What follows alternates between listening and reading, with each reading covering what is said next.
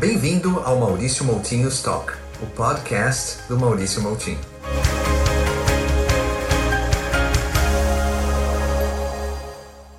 O conteúdo de hoje se trata de competências comportamentais que eu desenvolvi ao longo da minha carreira através de experiências internacionais nos países onde eu morei.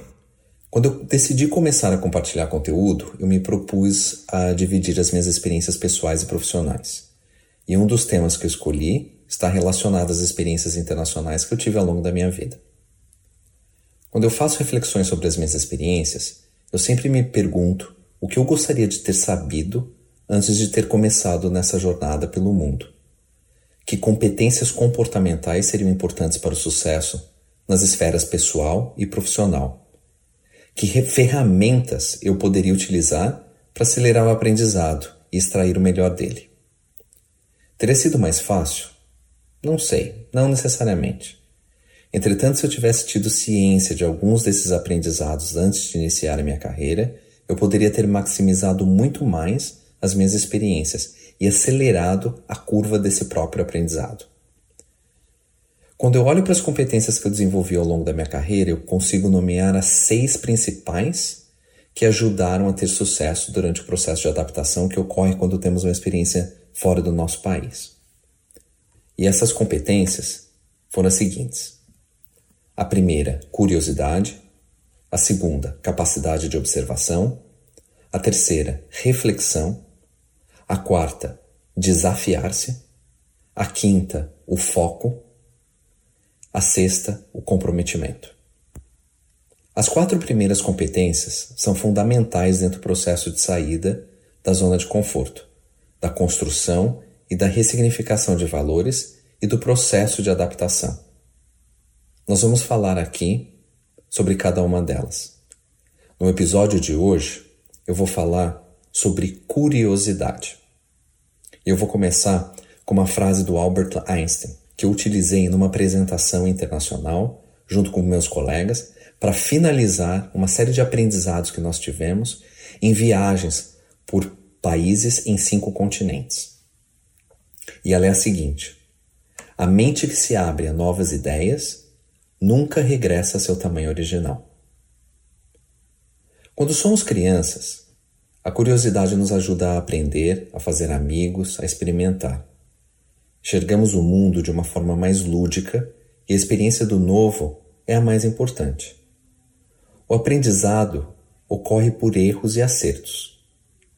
Já quando adultos, a intensidade e relevância dessa característica tende a diminuir, pois passamos a pensar mais, raciocinar mais e acabamos ponderando mais também. O pensamento passa a dominar as nossas decisões, porque cresce a nossa necessidade de acertar no que estamos fazendo. Em alguns casos, os novos desafios podem até despertar medos e receios. Entretanto, experiências novas requerem que tenhamos a mente aberta e o interesse em aprender algo novo, ouvir, conhecer e vivenciar algo novo. Por isso, a curiosidade tem um papel fundamental em abrir-se para o novo. Curiosidade significa ter interesse genuíno em aprender e conhecer o novo e requer bastante esforço e prática na vida adulta. A curiosidade, em termos de sentimento, traz um sentimento leve, genuíno e, de certa forma, até inocente. A curiosidade assume o inesperado e a flexibilidade de encontrar respostas para perguntas que não estavam na sua lista inicial. Sempre que eu me deparei com uma série de questões pré-determinadas, tanto na esfera pessoal quanto na profissional, como, por exemplo, onde vai ser mais conveniente morar quando eu mudo para um novo país?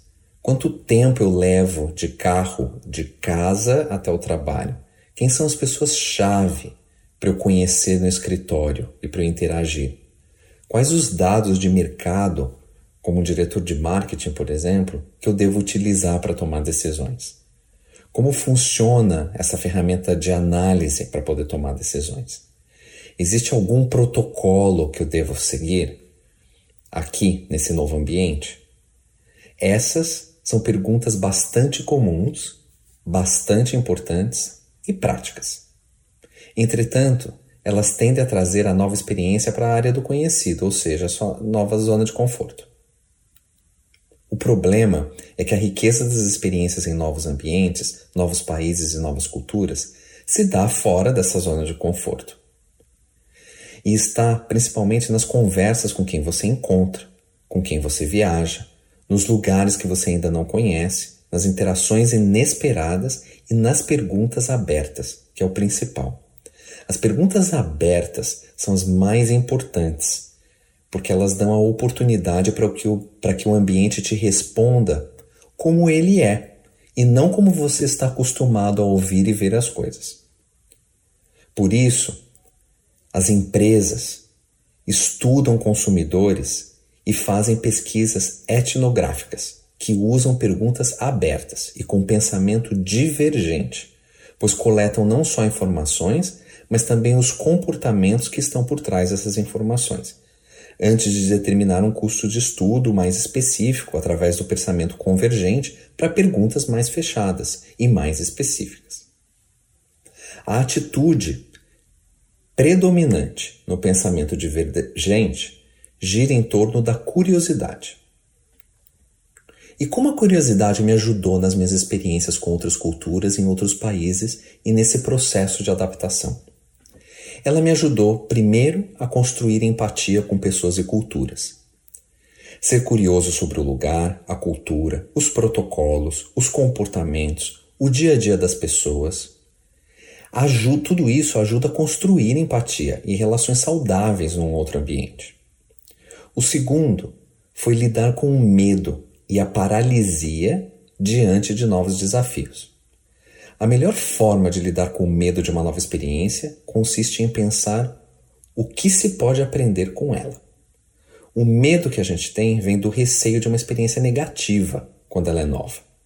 Mas é importante lembrar que as experiências negativas nos ajudam a crescer, a determinar o que gostamos de fazer e ajudam também a formar os nossos valores. A curiosidade ajuda a lidar melhor com o inesperado, sem pensar no resultado final dessa experiência, se ela vai ser positiva ou se ela vai ser negativa. A curiosidade assume que a experiência trará um aprendizado e permite destravar o indivíduo para a ação. O terceiro é abrir a cabeça para desbravar novos ambientes com positividade e otimismo. É muito ligado ao ponto que eu acabei de falar. A curiosidade assume esperar algum aprendizado que vai ser positivo para a vida, independentemente se a experiência será positiva ou negativa. Ela vai sempre agregar algo para você, essa experiência. Além disso, a curiosidade assume que você questionará o que você conhece, o que é importante para você e até mesmo seus valores. Entretanto, ela assume que você estará bem com isso e que a experiência trará esse aprendizado como algo positivo para a sua vida. O quarto ponto é tomar riscos calculados com confiança. Muitas vezes, quando já temos uma decisão a, a tomar que já é informada e pensada e que envolve risco, existe um componente de incerteza que pode, às vezes, levar à ansiedade.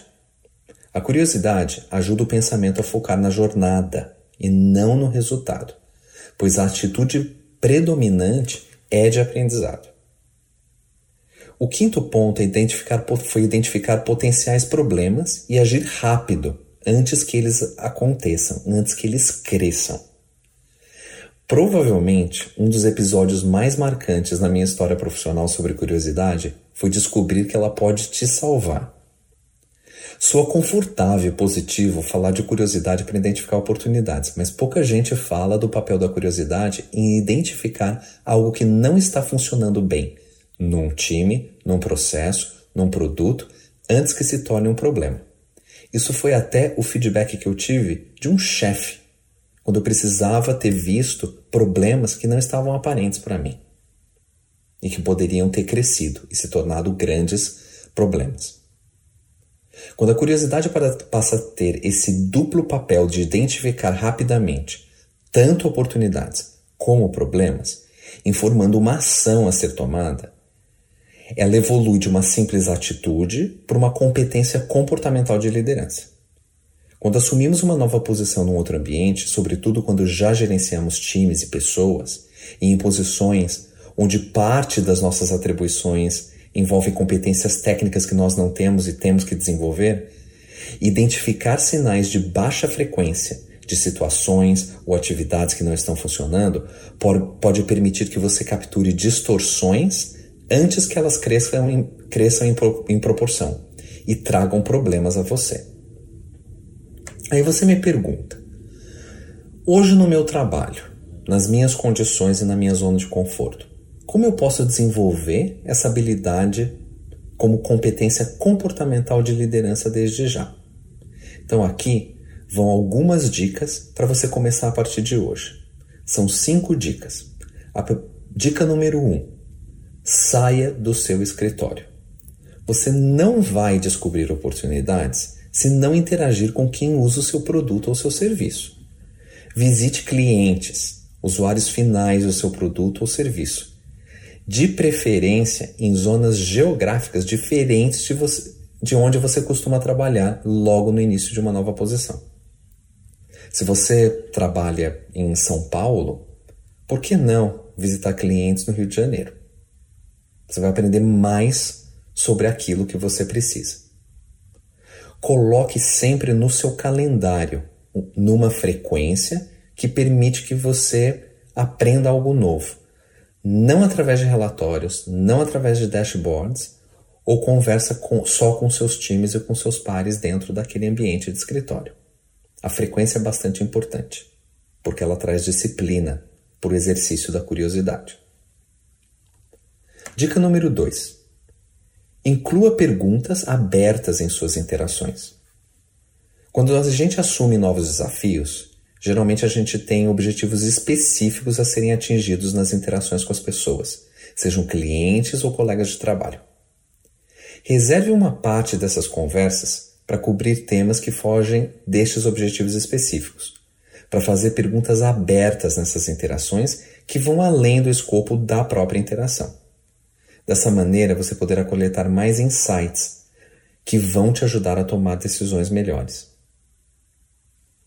Dica número três. Tenha o objetivo de aprender ao menos algo novo toda semana. Isso pode incluir conversar com alguém de uma outra área que você nunca interagiu, visitar um cliente novo que não está no radar dos clientes principais, testar uma ferramenta que você nunca mexeu, etcétera. Dica número quatro. Elimine seus pré-julgamentos das suas conversas. E é muito importante fazer um exercício interno de reflexão e ter conhecimento sobre os seus pré-julgamentos. Esse é o primeiro passo. Saiba exatamente quais são eles. E não os traga para as conversas com outras pessoas. Eles são a principal barreira para que você aprenda algo novo, que pode ser fundamental para o seu desenvolvimento profissional e pessoal. Dica número cinco. Dedique algumas horas de sua semana a ver o trabalho de outras pessoas. Além da óbvia vantagem de trazer algum aprendizado para você sobre algo que você não conhece e ajudar a identificar oportunidades, acompanhar o trabalho de outras pessoas, seja um relatório, uma planilha de controle, uma apresentação, pode te ajudar a identificar pontos de melhoria no seu próprio trabalho, ou até antever ameaças que requerem ação sua antes que elas se tornem problemas. Eu espero que esse conteúdo sobre curiosidade possa te ajudar de alguma forma. Nos próximos episódios, nós vamos cobrir as outras cinco competências comportamentais que foram determinantes no sucesso de uma jornada pessoal e profissional. Um abraço.